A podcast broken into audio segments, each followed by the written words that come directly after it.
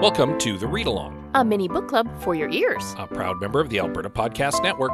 Locally grown, community supported. I'm your host, Scott, I'm your other host, Anita. and join us on a journey through a good book, One, chapter, at a time.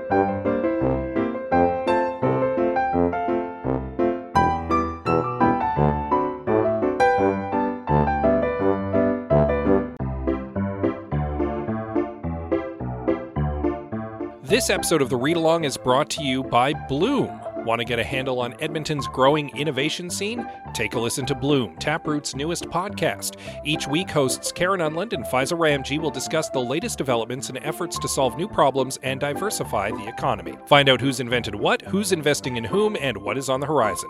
Find Bloom wherever you listen to podcasts or visit bloom.taprootedmonton.ca. We're a couple of tired parents as we sit down to record this episode Mm.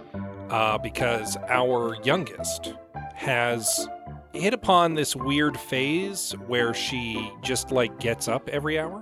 hmm Something she did not do even as like an infant as much. Well, We got to sleeping through the night pretty quickly with both of our kids.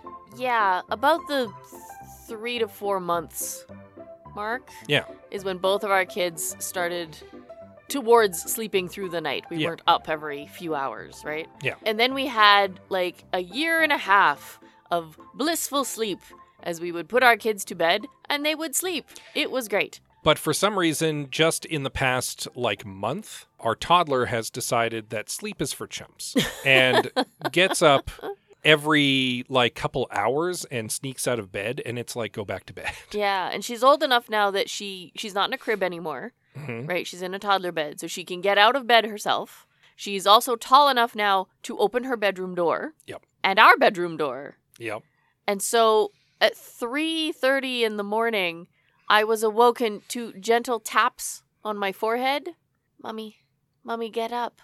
Mommy. And I was like, "Mar- nah, nah." It was the middle of the night. I was not coherent at all.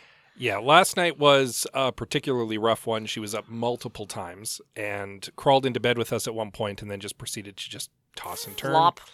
Yeah. So uh, neither of us got a great sleep, but that's not going to stop us from recording a great episode. It's true because I read this book while I was awake. It's so true. we're okay. So I guess with that said, we'll just kind of segue into a brief recap of our previous chapter, in which Addie decides to do a little snooping in the night in the dwarf fortress, makes her way back to the library, finds an suspicious book, And book. then meets up with the mercenaries who have also escaped from their room and are doing some snooping. Uh, has a little heart to heart with Torres, finds out there is a plan afoot that she will find out in the morning. And we'll find out what that plan is as we move into Chapter 18 of Questland by Carrie Vaughn.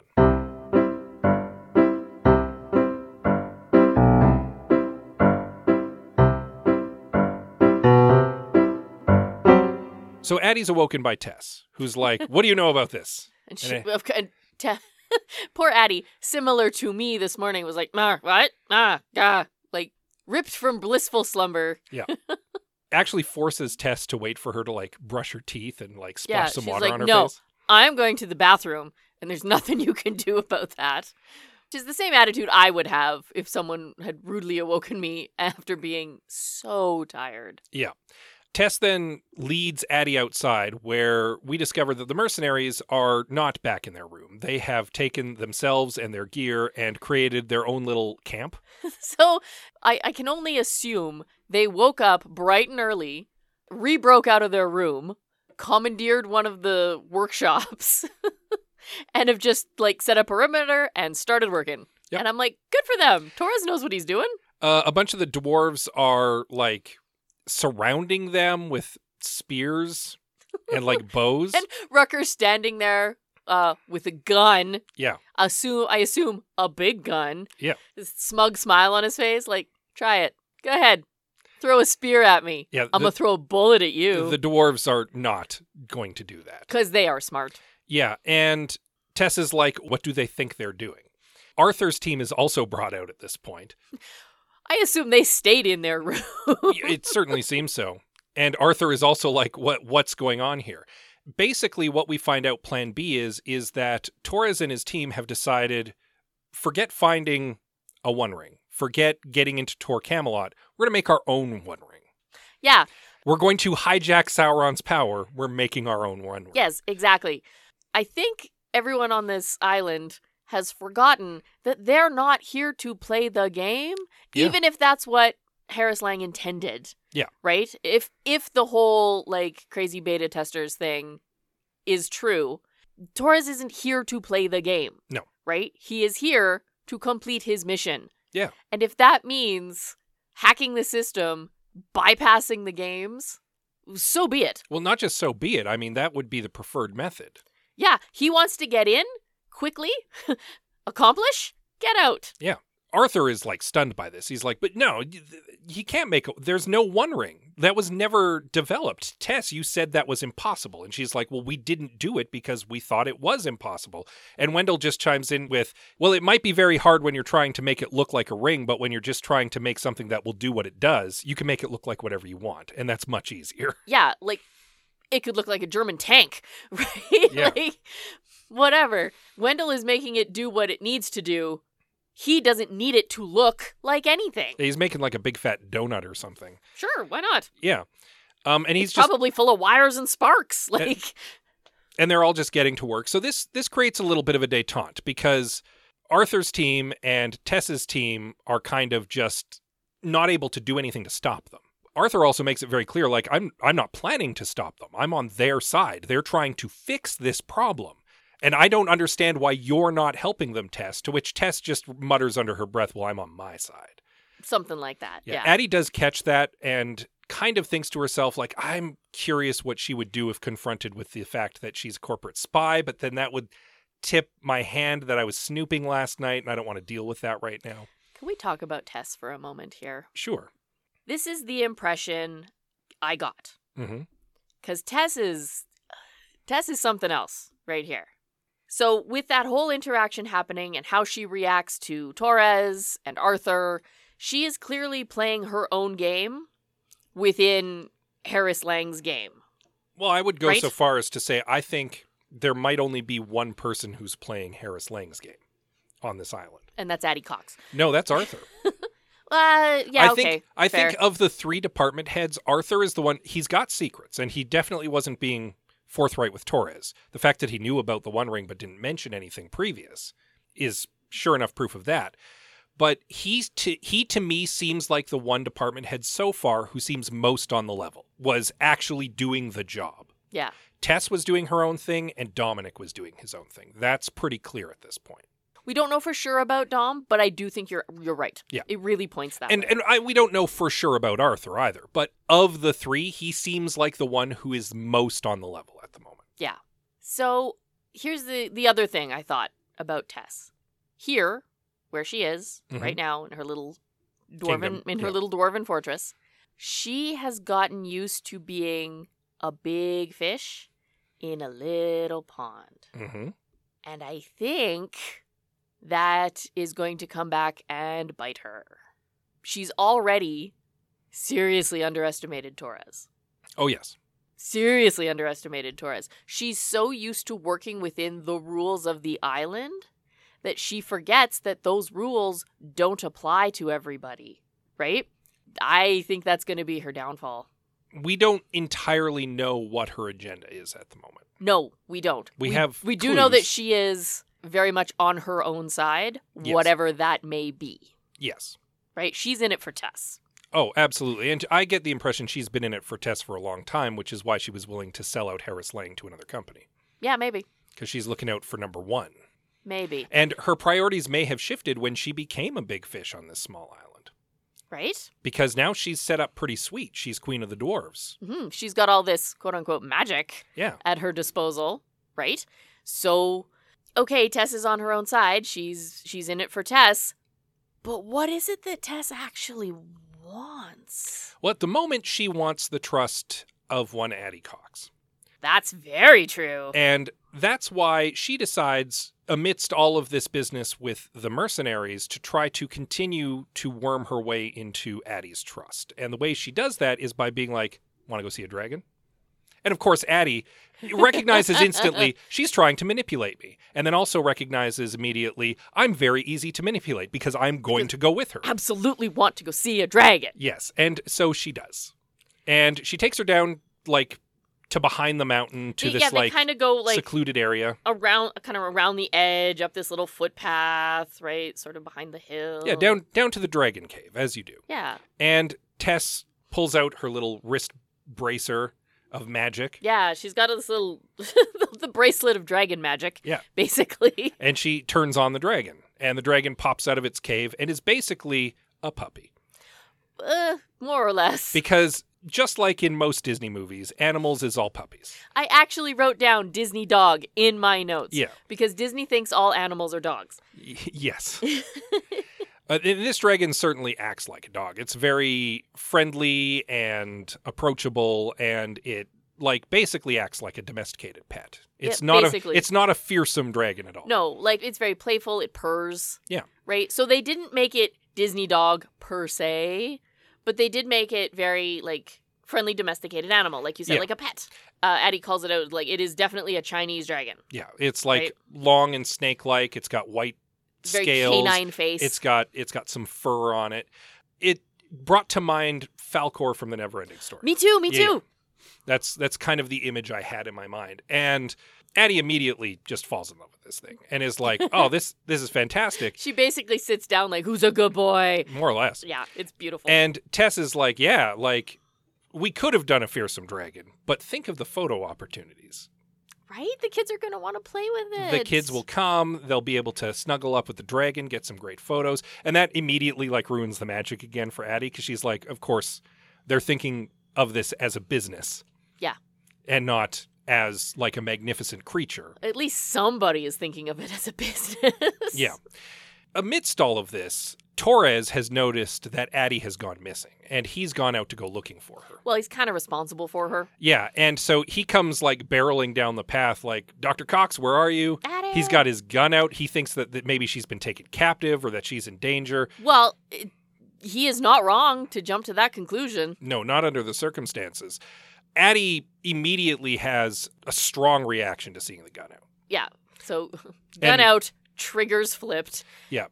Uh, moves to protect the dragon, actually, much in the same way that she moved to protect the, the citizens of First, for First sure. Ashur earlier on. Cute things, cute, innocent, and harmless things in danger, very triggering to her.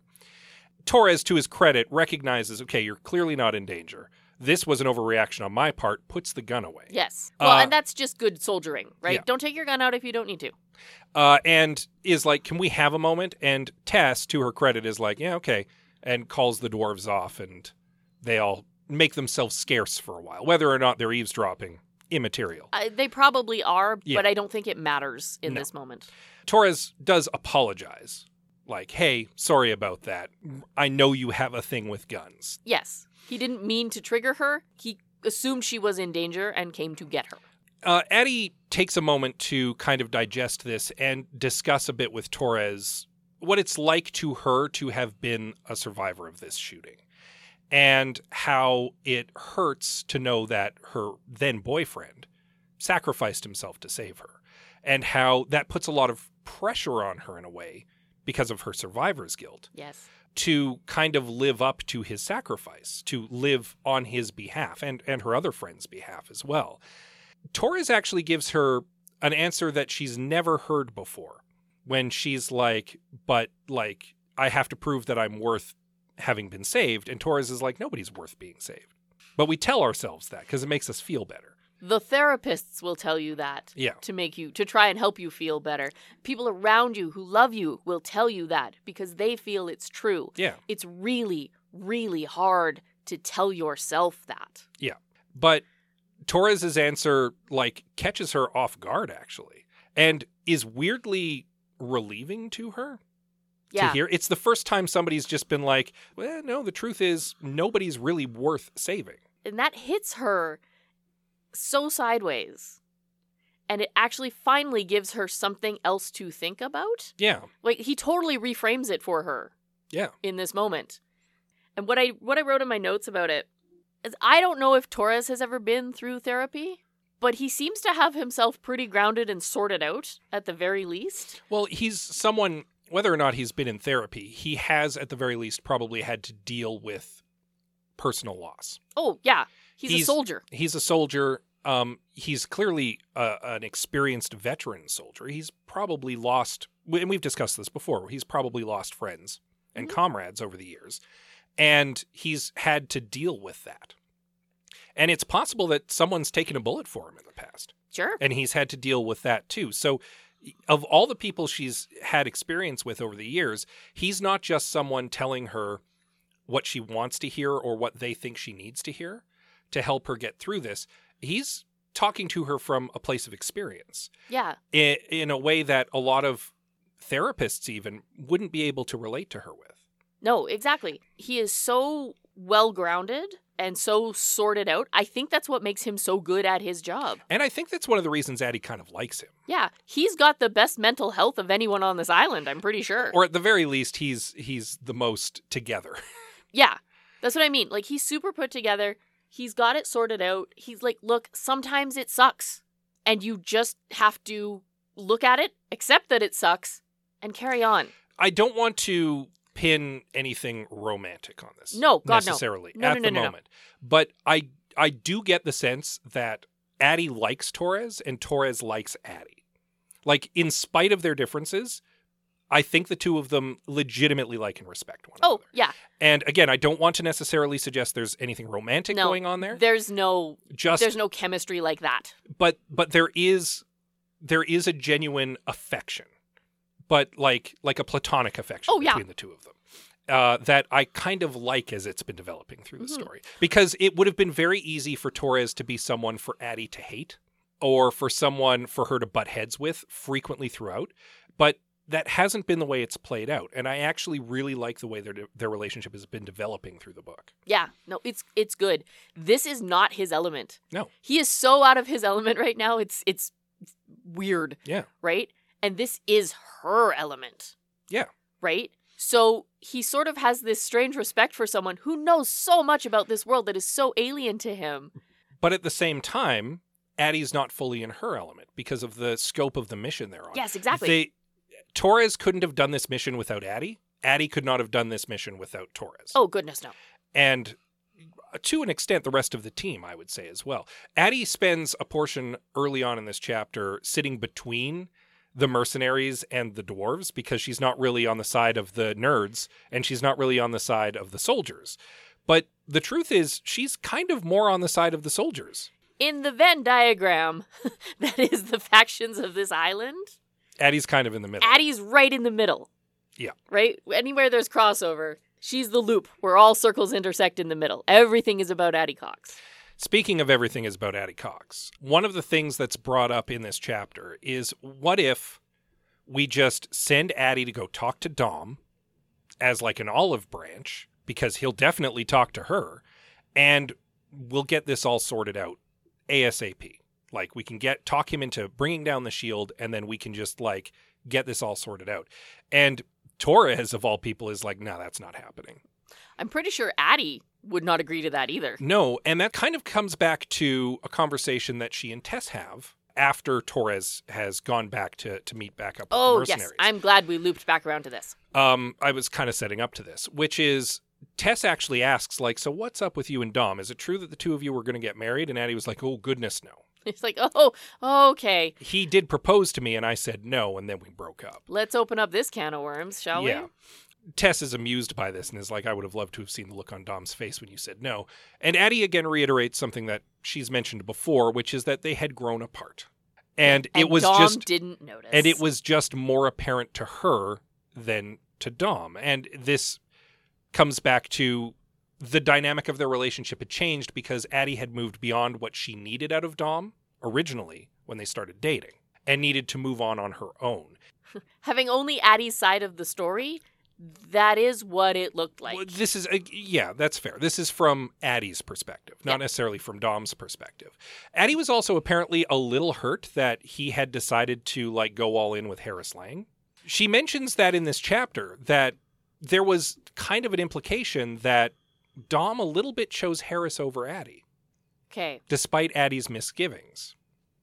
You might look at me sideways, but I'm going to put this out there. Okay. Harris Lang is Dom's rebound. Kind of, but no at the same time. Um, I definitely get the impression that Dom did go all in with Harris Lang because he didn't have that other relationship. But the implication is that he had started to work for Harris before he and Addie broke up. And Addie was uncomfortable with that because she didn't, she got weird vibes from Harris Lang from that first like TED talk or whatever that they had yeah, gone the to. presentation thing that she got dragged to. and Dom was all in and like almost immediately went and started working for this guy and Addie felt skeeved by that. Yep. And I think that was part of the reason why the relationship dynamic changed too. Uh, my guess is that that is one straw of many. Y- y- Definitely. It's it, that's not necessarily a breakupable offense right there, but coupled with other things. Yeah. You can see how Oh, that One would of those snowball. things that you add to the pile and go, okay, look at all these red flags we have now. And I mean, Harris Lang is definitely the kind of person who you should have red flags about. Well, with his talk of neo feudalism and his attempting to patent magic, Ugh. which is also discussed in this chapter. That's how Addie frames some of the stuff that she saw the night before when she has time to think about it Yeah. for a bit. Uh, she also asks Tess, did, did you and Dom, did you, uh, was there anything there? And Tess is like, oh, God, no, Oh, no. no. But she's, Uh, but blah. she's so vehement about it that Addie's like, oh, there was something there for a little bit. There was definitely an interest in Dom maybe turned her down, and now she's like, Yeah. yeah, I think maybe that this has it started out as oh these two could be amazing together and then it turned into oh we frenemies like I don't hate you or what's the what's that line from Thirty Rock I hate respect you I hate respect you. Yeah. I think that's what Tess has I think she has hate respect for Dom It- well, Dom's clearly good at what he does, and neither Tess nor Arthur would imply otherwise, oh no whether or goodness, no. not they like him. like doesn't necessarily have anything to do with that right But that um, that more or less covers off all of the big points from this chapter. yeah this this particular chapter is like ninety nine percent Addie and her feelings yeah. which I'm there's- fine with because it was uh, interesting Well, yeah, and we haven't had a little bit of time inside of Addie's head for a while, Hmm. so it's it's nice to get back in there and and let her puzzle through stuff and and frame stuff and get a little more exposition from Tess as well. So No, it was a fun chapter to read. I liked meeting that dragon. yeah, so did Addie. Addie. And Tess puts it to sleep and sends it to bed. Aw. Uh, at any rate, uh, we will wrap it up there then, I guess. Yeah, well, that's where our chapter ended. So, yeah. And uh, we'll want to read up on chapter 19 in time for next week. We're rapidly running out of books. So, Which makes me sad because I'm really, really enjoying this book. yeah, we still haven't met Dom. We haven't taken control of the island. We don't know exactly what's up with Harris Lang at the moment.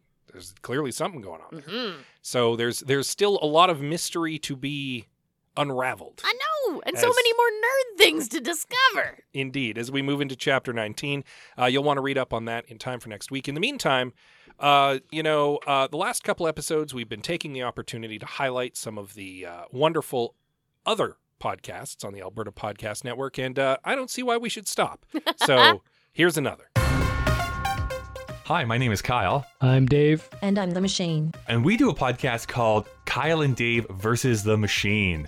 It's a podcast where a sentient machine is forcing us to watch movies in order to prevent it from initiating the apocalypse. Although, Dave, you and I tend to talk about the ideas of the movie rather than the movie itself. Well, it's the machine's fault, like everything, and, and by effect, your fault, Kyle, that you've invited me, and this is the only thing I like to talk about. I mean, I'm not going to face the apocalypse alone, so you seem like a good patsy to bring along with me. If you wanted somebody that was gonna give you some hope, you picked the wrong person. Kyle and Dave vs. the Machine is a proud member of the Alberta Podcast Network, locally grown, community supported. New episodes are out every Friday.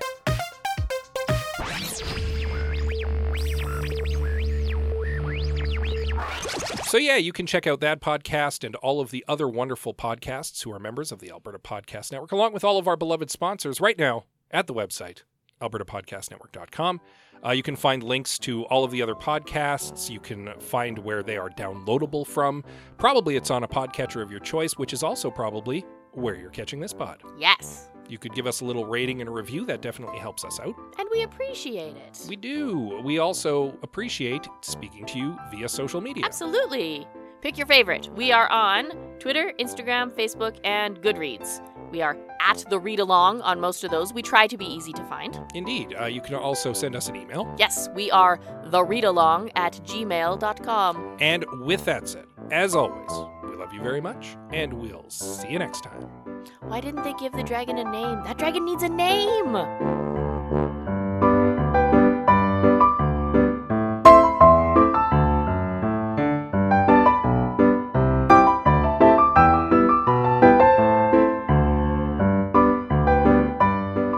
Thank you for joining us on The Read Along with your hosts, Anita and Scott Bourgeois, a proud member of the Alberta Podcast Network. All read along music is by Kevin McLeod at Incompetech.com. Cover art is by Aaron Beaver.